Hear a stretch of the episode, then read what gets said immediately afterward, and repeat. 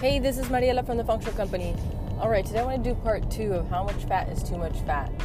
So uh, as you are bringing down your carbohydrates and you're bringing up your good fat intake, um, this is usually what happens. People don't measure fat, and you don't really have to, because a lot of people do have really good results simply by making that bit of a switch on the macros between the carbs and the fat.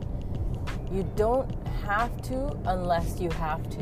And what I mean by that is, if you start gaining weight, if you stop losing weight, if you just feel like something's wrong, uh, and it has to do with your weight goals, you know, then I would say, okay, let's look at all of the macros, including the carbs and the fat. Sometimes it, it's it's the fact that someone started eating carbs and fat, and the combination of those two things will make us gain weight.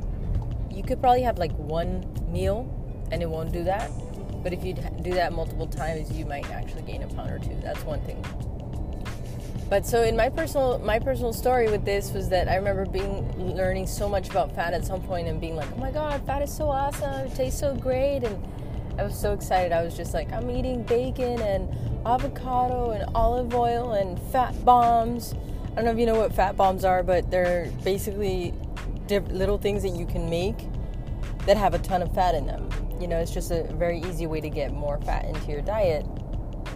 Uh, sometimes they have like chocolate and olive oil or coconut oil or butter, et cetera. And so you just you just have those. You can have them like in a little ball or a little cup, cup like little, um, almost like a Reese's cup, you know, but it doesn't have all that junk. And so you can just take it, I mean, consume it that way, and it's just like such an easy way to increase your fat intake. Well, I was eating avocados, and I was making myself fat bombs, and then I was also sometimes taking shots of olive oil with lemon and salt, and I was just like having a ball with fat, and being, and, and I was checking my ketones with my Keto Mojo, my little meter, and I was like having two ketones, two point five ketones. It was like super high ketones. And yet, at, and I felt great, but at some point started, after about maybe two or three weeks of doing that, I noticed I started to actually gain weight.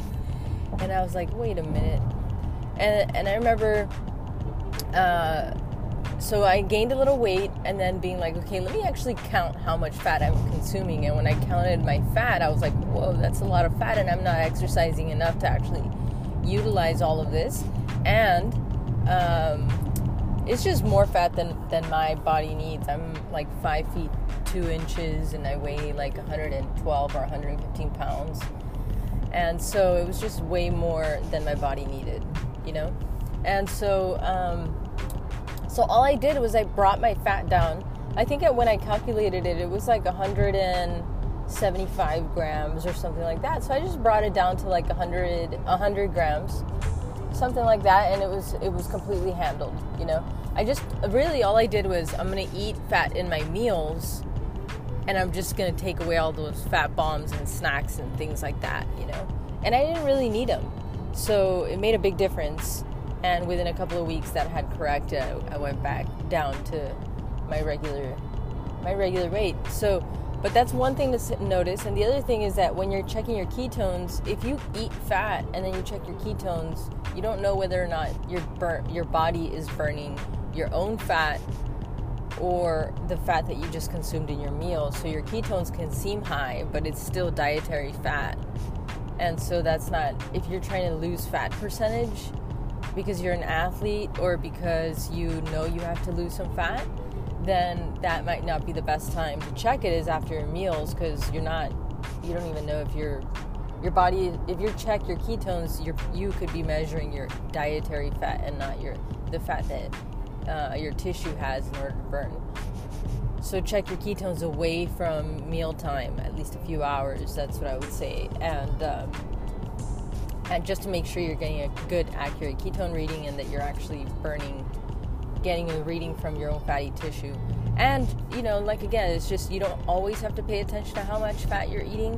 If you're only eating it in the meals, usually it's fine, usually. But if it's just not going in the right direction, it's just an indicator, you know.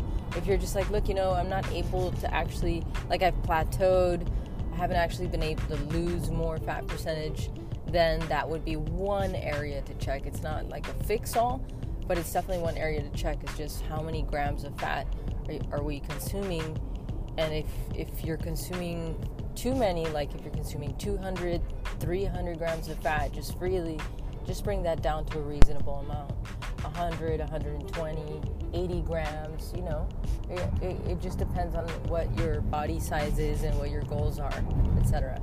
So, uh, yeah, I just kind of want to share that little piece of information, because I don't usually emphasize that people, like, measure fat unless we're really trying to target the fat percentage more exactly, and then you do have to actually calculate how much fat you're consuming. All right, thanks so much for tuning in, uh, and hopefully this is information is helpful for you if you are trying to uh, shed some fat pounds and uh, fat percentage, and I will see you on the flip side.